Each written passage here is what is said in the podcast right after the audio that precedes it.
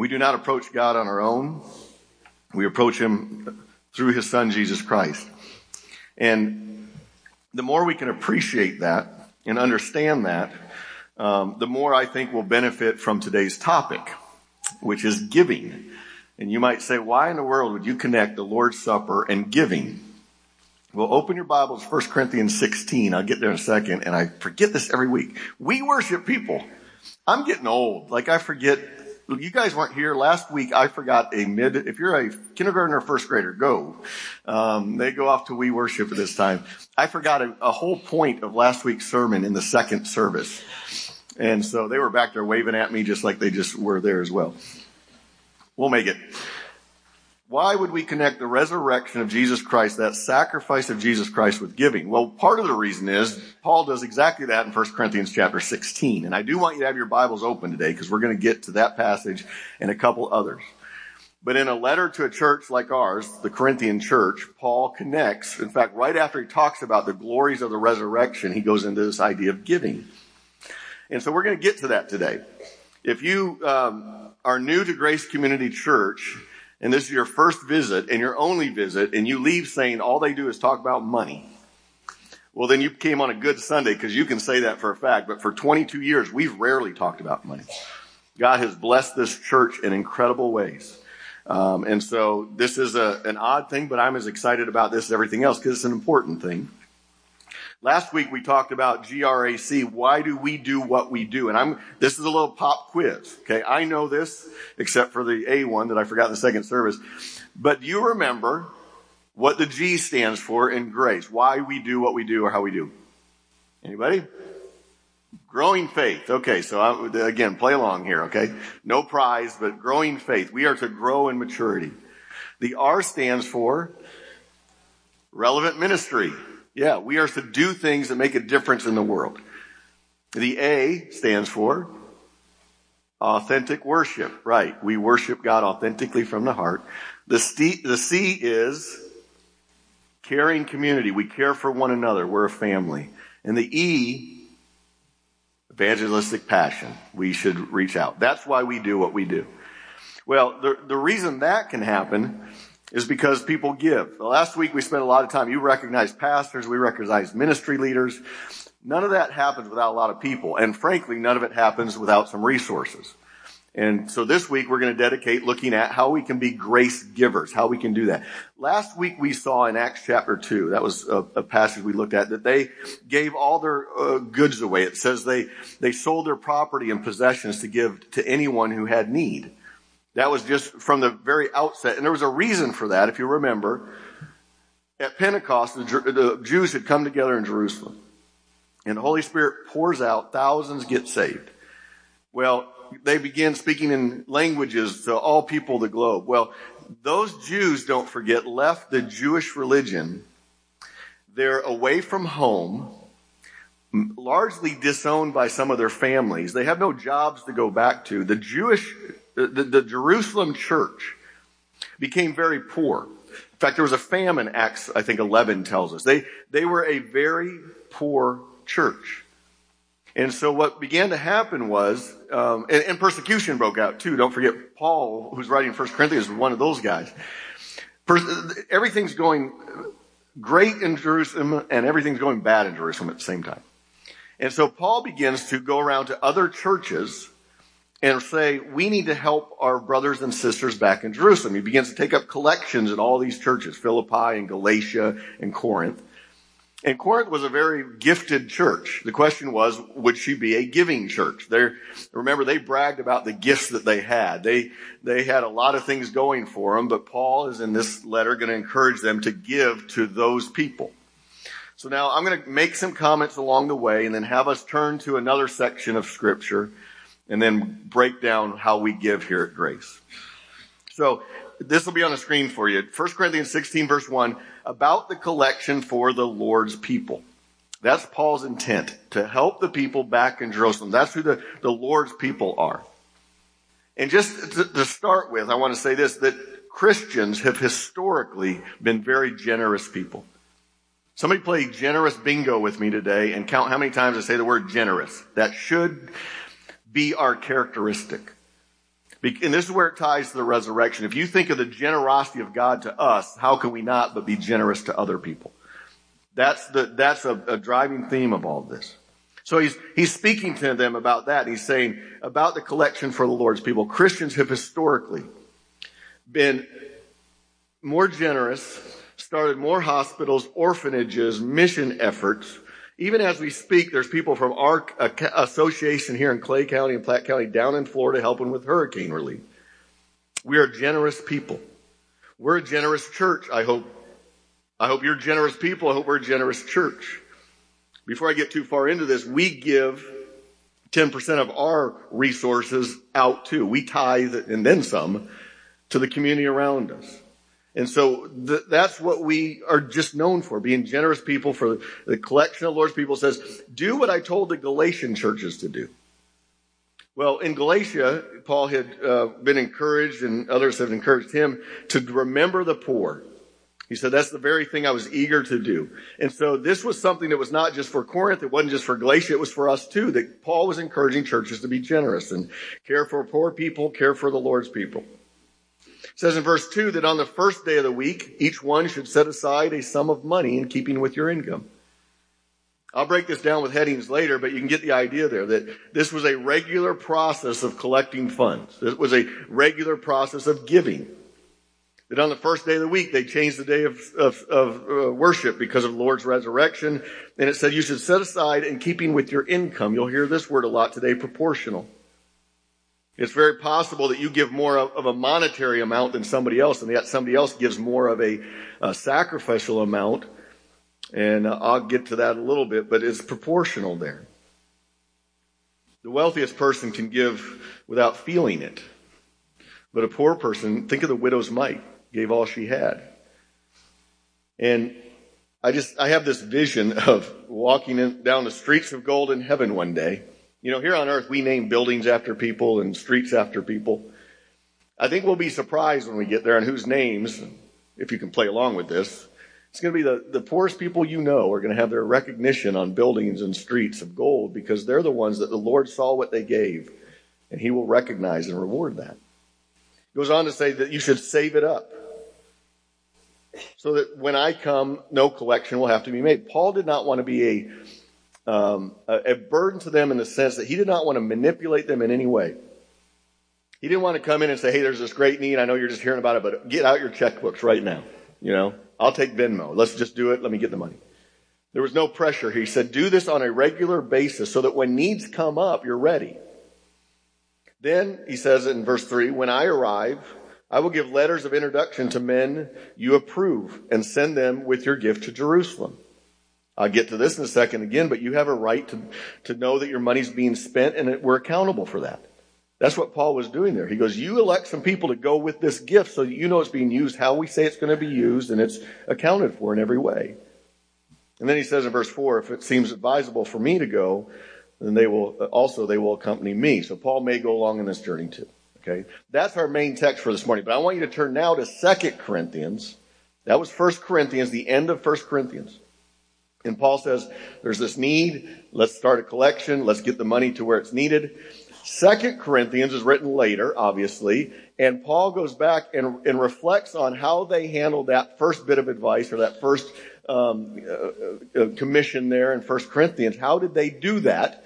And we'll we'll see that in a second. So as we get now, we're going to work through an outline, and I'll get you there in a second. But as we work through an outline, the G R A C E today stands for the ways we give at grace. There's certain categories here. And the first one I want you to think of is generosity. I, again, check your bingo card. They were generous people. When it says in verse 2 of the passage we just read, in keeping with your income, that means a percentage basically. It means being proportional. Some people can easily drop and I don't want to use numbers here, but I'm going, I'm going to have to just for illustration. Some people could easily drop a hundred dollar bill on the offering plate every week and it not even affect what they do on a daily basis. For some people, that's all they have. The idea is that you give a proportion out of what you have. There's always questions about that. What's the proportion and should it be 10% or more or less? And, and I've got my thoughts on that. I think if we're generous, then it's, everything owns, belongs to God. And that's the heart of that. I'll just give you a couple statistics though. In churches, in Christian churches, only about 10 to 25% of church members give 10%. Tithe, that's the, the term there. About 10 to 20%. Only 5% of the US, uh, United States population participates in tithing. There's only, if you gave today, you're like the top 5%. So if you ever hear that number thrown out, you know, the top, you're one of them. Only, Christians only give about 2.5% of their income. And that's down from 3.3 something a few years ago. So that's the state of how things are right now. You as a church have been very generous. And so again, if you've a guest here, I'm not saying, man, we need to meet budget this week. We're, we're meeting budget. Everything's good. We're setting up next year's budget. Everything's good. Um, but you're generous people, and Christians should be generous people. Let me just ask, I'm going to ask you to search your heart this morning, because by the way, I don't know who gives what around here. That's not, doesn't come across my desk. I don't have access to that. But if your question in your heart is, how much do I have to give? Versus how much can I give? then your heart's in the wrong place. That's not a generous heart.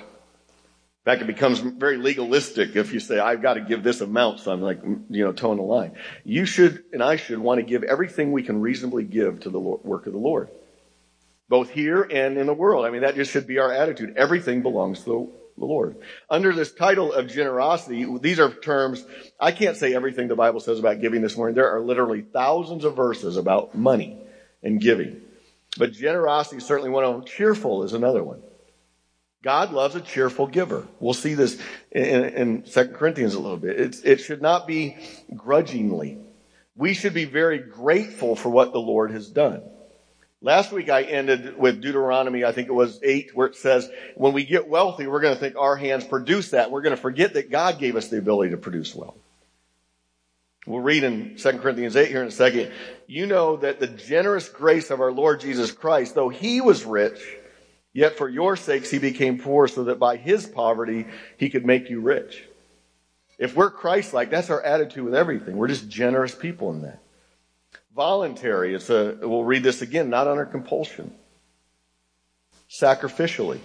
We already read they sold their property and their possessions and, and gave. I, I, this will be the first public recognition of my um, my problem with thrifting. Okay, just so you know, if you're on Facebook, I have a problem, and I'm looking for the support group and all that kind of stuff. But um, I have my this is genetic. My mom's done this on eBay for years. I can't help but go find things and try and flip them on Facebook. That's just sorry. Um, but an interesting thing has happened. And, and I don't know if that's God preparing me for this message or what. Just follow this goofy line of thinking. If I find something either free on the curb, which is also part of the problem, or very inexpensively at a thrift store or a garage sale, and I know it's worth a whole lot more, right? I pick it up and I try to sell it for more money. Because I know I either got it for nothing or next to nothing, I really don't care that much about that item. Does that make sense? Every once in a while it gets a little sketchy and you're like, are you sure this person's not going to try and rip you off? If you want to rob $1.99 from me, you understand? I understand it costs me nothing to give that to you. Our grace, our forgiveness, our salvation cost us absolutely nothing. Everything we have is free from God. Why would I hold on tightly to it? Why would I care if somebody rips me off of it? That's what God did for us. Though he was rich, became poor for us. That's the attitude of a generous giver. We understand we didn't do anything to deserve everything we have. And so God can use it. We, we have it with open hands. That's again the idea of a generous giving. Now, I ask you to turn to 2 Corinthians chapter 8. And then we'll go into chapter 9, and I'm just going to read a lot. This is going to be a good old fashioned Bible study. But this is the follow up to what Paul asked them to do in chapter 16 of the first letter. So in chapter 8, there's a heading in the NIV that says a call to generous giving, so I'm on theme here. Now I want you to know, dear brothers and sisters, what God in His kindness has done through the churches in Macedonia. So there were a bunch of these. Philippi, Berea, Thessalonica. There's a bunch of churches. They are being tested by many troubles, and they are very poor. I told you Jerusalem was poor, so were these churches. Um, there was the famine. Rome came in and destroyed a lot of things and took a lot of things that belonged to Alexander the Great. They were trying to get the bounty from all that. But they are also filled with abundant joy, which is overflowed in rich generosity. Get the point here. They were so excited about what God was doing, they were just generous, right? For I can testify that though that they gave not only what they could afford, but far more. And they did it with, of their own free will. They begged us again and again for the privilege of sharing in the gift for the believers in Jerusalem. Back in Exodus 16, I think it is, Moses was collecting and he had to tell the people to stop because everybody was just so excited to help. Now, we have not reached that point at Grace Community Church, but some of you are begging for the privilege of sharing in what God is doing. That's the attitude again of generous people. Think how I can say this story, but recently I was able to teach a, a Bible study someplace. And it was a, it's unique to be able to do that in this setting, I think. And one of the people that was there came up afterwards with tears in her eyes and says, I want to give you something. And no, I, I didn't, so you know, I didn't take anything. But she, she, she understood what a gift it was to hear the gospel, to see the God, word of God preached, and she wanted to contribute to make sure that kept happening. That's what's going on in Corinthians, in, in Corinth too. They wanted to be a part of that, the privilege of sharing in that. Verse 5, they even did more than we had hoped. For their first action was to give themselves to the Lord and to us just as God wanted them to be. The real issue was not their money. It was their heart. It was the attitude of their heart more than the amount that they were going to give. If you have that heart that this is a, a, a, a, privilege to do this, then any sacrifice, frankly, is worth it. And by the way, we sacrifice for all kinds of things we think are worth it. Sports and hobbies and loved ones and all that kind of stuff. It's where your heart is, your money usually follows. That's how we are wired. And so Paul's talking about that. Verse six. So we urge Titus, that was one of Paul's associates, to encourage you in your giving, the, who encouraged you in your giving in the first place, to return to you and encourage you to finish the ministry of giving. Now here's what he's saying. Paul can be a little sarcastic at times. Playfully so, perhaps, but he says, you said you were going to be generous. Titus is going to see if you really mean it. It's one thing to have the impulse and the desire to really give. It's another when you start, I almost said writing the check. Anybody write checks anymore? And one, you know, it's another thing to actually do the thing. He says, since you excel in so many other ways, basically, Paul kind of, this is where I think he's being sarcastic. You have great faith, you're gifted speakers, your knowledge, your enthusiasm, your love. Remember he wrote the whole book of First Corinthians saying, hey, keep that stuff, you know, be humble about that stuff. One gift's not better than the other. They were pretty proud of themselves. He says, since you're so, you know, excelling in so all these things, I want you to accelerate in the gracious gift of giving. If you think you're a great church, if you think you're a great Christian and you're not giving, then your heart's not really in it. You're just, it's just all for show is what he's saying. I want you to excel in that gracious gift or act of giving. By the way, he uses the word for grace over and over in this passage because it is. It's, it's a free gift. That's the idea here. Verse 8, I am not commanding you to do this, but I am testing how genuine your love is by comparing it with the eagerness of other churches. He's just said, hey, the Macedonians are really good at this, and you claim to be a great church. I want to see if you really measure up to them. But I can't force you to do it, is what he's saying. I want it to, I want to test your heart. I want to test if you genuinely have love. Verse 9. You know the generous grace of our Lord Jesus Christ, though he was rich, yet for our sakes became poor, so that by his poverty he could make you rich. Think Philippians 2, where Jesus left the, the riches of heaven and then he would quote in Matthew's gospel, foxes have dens and birds have nests, but the son of man has nowhere to lay his head. That's, that's what Jesus did for us, right? Verse 10, here's my advice. It would be good for you to finish what you started a year ago. Last year, you were the first who wanted to give. And you were the first to begin doing it. Now you should finish what you started. Let the eagerness you showed in the beginning be matched by your giving. Give in proportion to what you have. There's that idea again. Whatever you give is acceptable if you give it eagerly. I bolded the word eagerly. Is your giving eagerly? Is it a privilege? You see it that way. I, and give according to what you have, not what you don't have. I think that's important too, because there's some people here that would give everything they could, but they can't. You're not measured by what you, what somebody else is giving, you're measured by what you give. God's not up there saying, well, this guy wrote a big check or this lady wrote a big check and you only wrote this much. God knows your circumstance. He knows all that. Now, we can make our own circumstances. Let me put that, put it that way. Sometimes people can't give because they've spent on everything else that's not quite as important. But I'm, he goes, um, let's see, where am I? Your advice gives you eternal Verse 8? No, 13. Thank you, sir.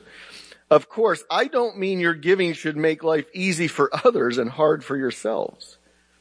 I only mean that there should be equality, some equality. Now, that's a verse that usually doesn't make the uh, fundraising pamphlet.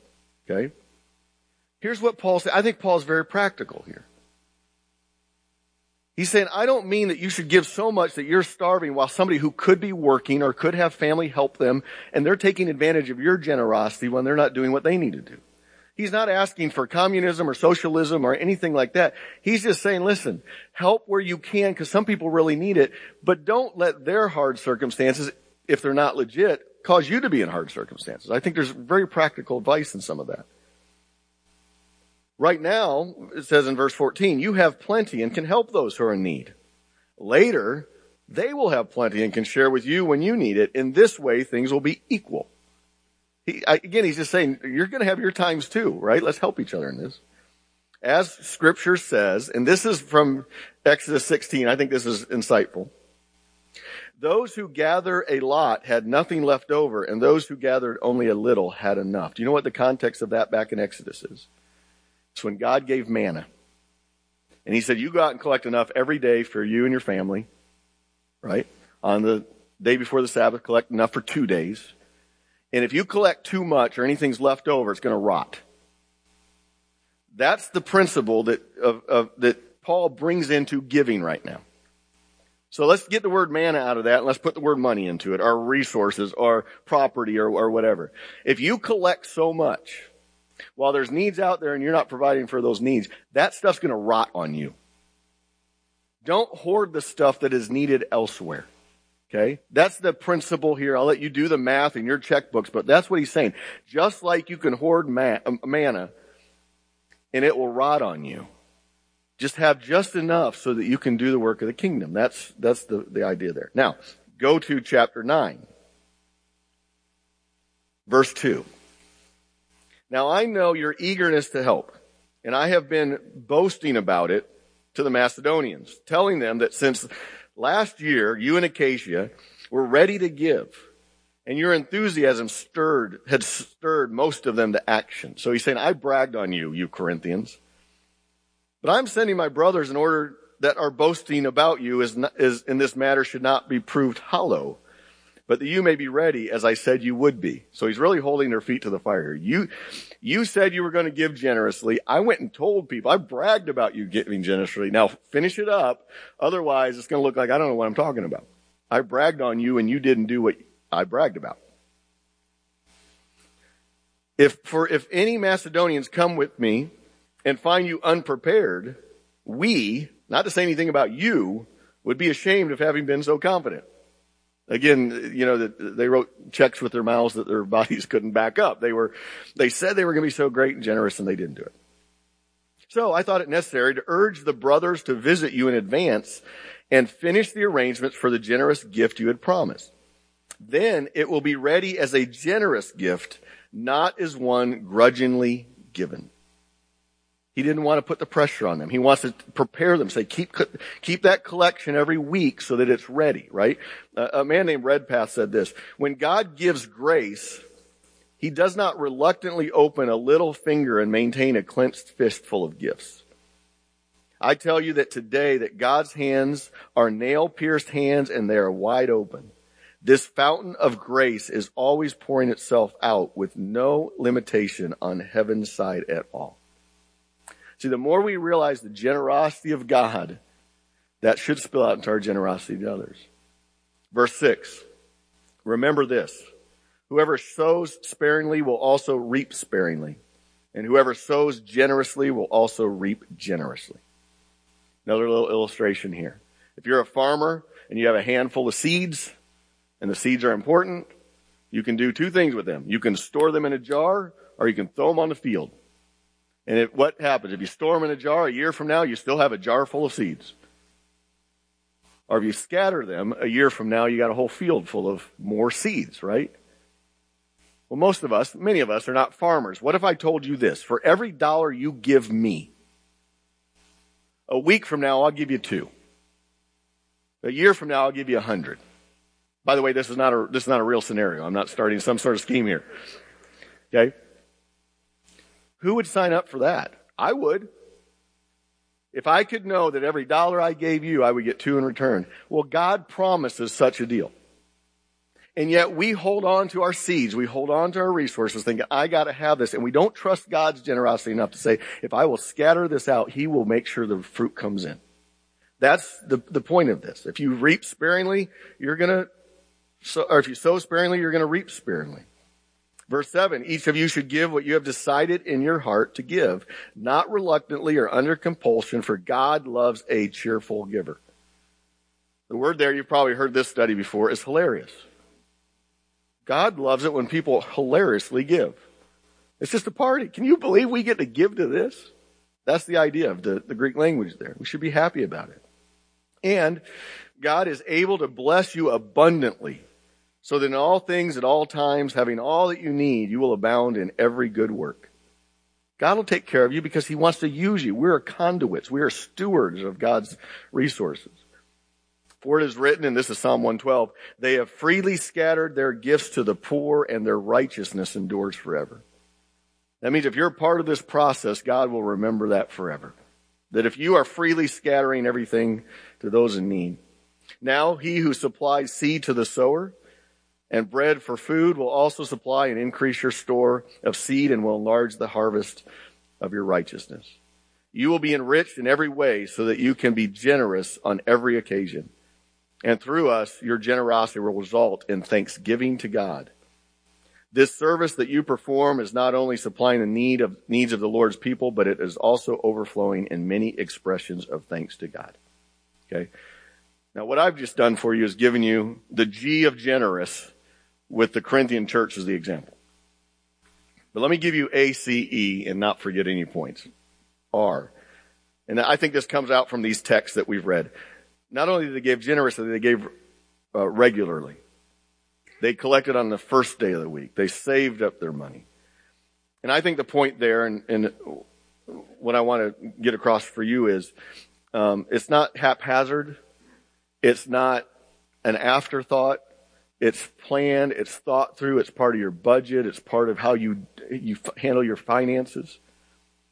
I don't want to put it this way, but it's one more bill that you pay. It's just it's it's part of the the process of how you manage life as you give regularly. Not only has have you been generous at Grace Community Church, frankly, you've been pretty regular with your giving. It's amazing that when COVID shut everything down, uh, God's hand was all over this. Shortly before that, we had started some, some of the online giving process. And we have a lot of people that travel and, and here or there, but our budget often doesn't show it because they have consistently decided that they're going to give to the work of the local church. And it just comes in week after week.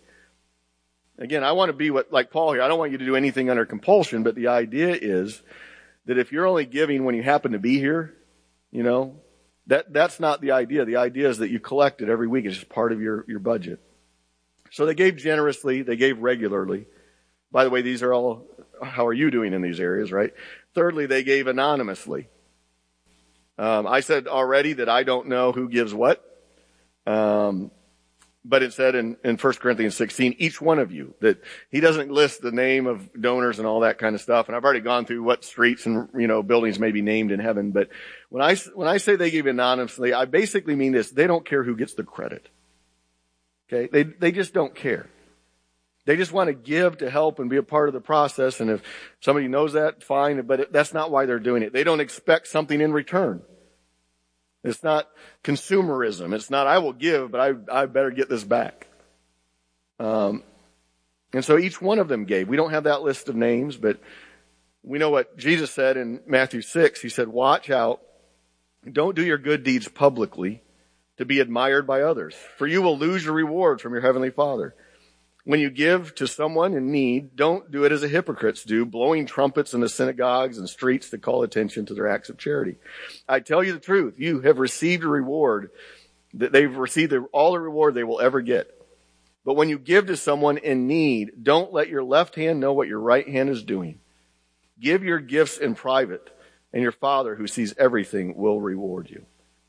I think that even when I say anonymous, I don't even mean publicly. I think it, and for a guy who really doesn't care about keeping track of money and receipts and stuff, this is easy for me to say. But it should almost be like, I, am not exactly sure how much I gave. I, I, you know, the IRS wants to know exactly how much you gave. I get that. But you're not over there nickel and diming it and saying, I gave, oh, I, you know, I, I'm up to, I did it. Just give generously and, and don't keep track of it in the sense that you're kind of measuring up. And it, that's just the idea here is that don't even let your left hand know what your right hand's doing. There's another passage where there's a Pharisee and a tax collector, and we know that because the Pharisee says, Oh, thank you, God, I'm not a sinner like that person. Well, what that Pharisee says is, I fast twice a week and I give a tenth of all I get. He was counting on that to be important. But Jesus said that sinner went home justified before God, not that righteous man who could count every dime. So they gave, again, anonymously, they gave cooperatively back in our first passage in Acts 16, or 1 Corinthians 16, the collection of the Lord's people. The Galatian churches were involved. And when we read 2 Corinthians, we had churches in Macedonia and Achaia. Save it up. A collection should be named. By the way, I think the word collection there is where we get our word thesaurus. It's where you just start, you, you collect words in a thesaurus. They were just collecting money. They were, that's what they were doing, but they were doing it together.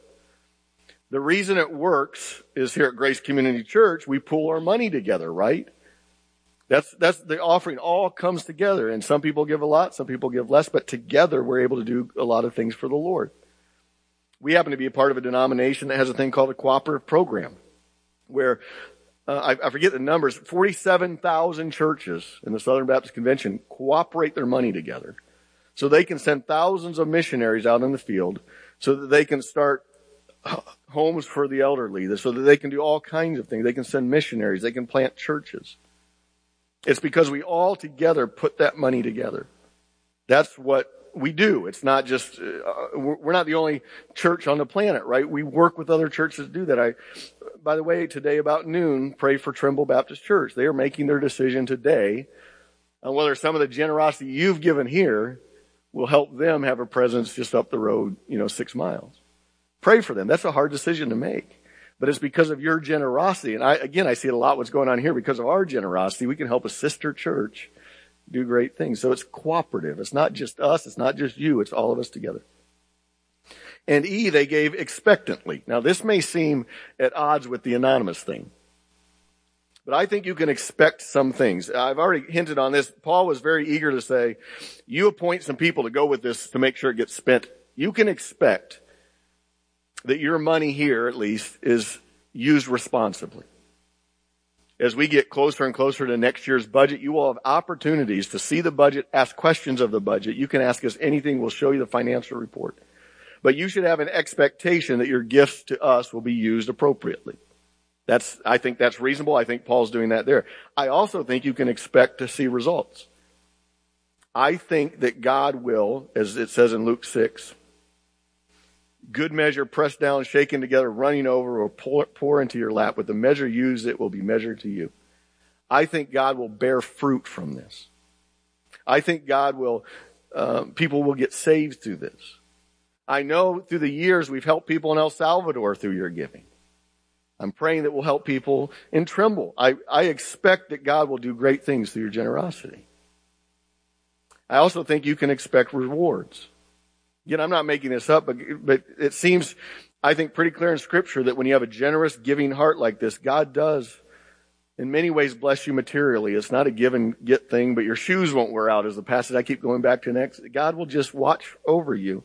In fact, in Philippians, you know this verse, my God shall supply all your needs according to his riches and glory by Christ Jesus. That's on coffee mugs. The setting there is your generous people, and I know God's going to supply for your needs. That's the, the context of that one. Jesus would say these very words, if anyone has left houses or brothers or sisters or fathers or mother or wife or children or lands for my name's sake, they shall receive a hundredfold and inherit eternal life. You get an eternal and spiritual reward for your giving as well. And I think, and we saw this in 2 Corinthians chapter 9, that God will get glory. It ended there by saying this service that you perform is not only supplying the needs of the Lord's people, but is also overflowing in many expressions of thanks to God. If I could paint the picture, if you are a part of giving and, and actually seeing people benefit from that, here's what, when it says giving, many, I, I'll tell you both the giver and the getter gives thanks to God. Have you ever seen somebody just so overwhelmed with a generous gift? They give thanks to God for that. You know who else does? Is the person that was able to make that gift possible. Thank God we're part of stuff like that. So, how are you doing? This is the you know, the part where you, are you a generous giver? Would you, would, would that be, uh, you know, a word that could be used of you? Do you give regularly? Do you give anonymously? Do you give cooperatively and expectantly?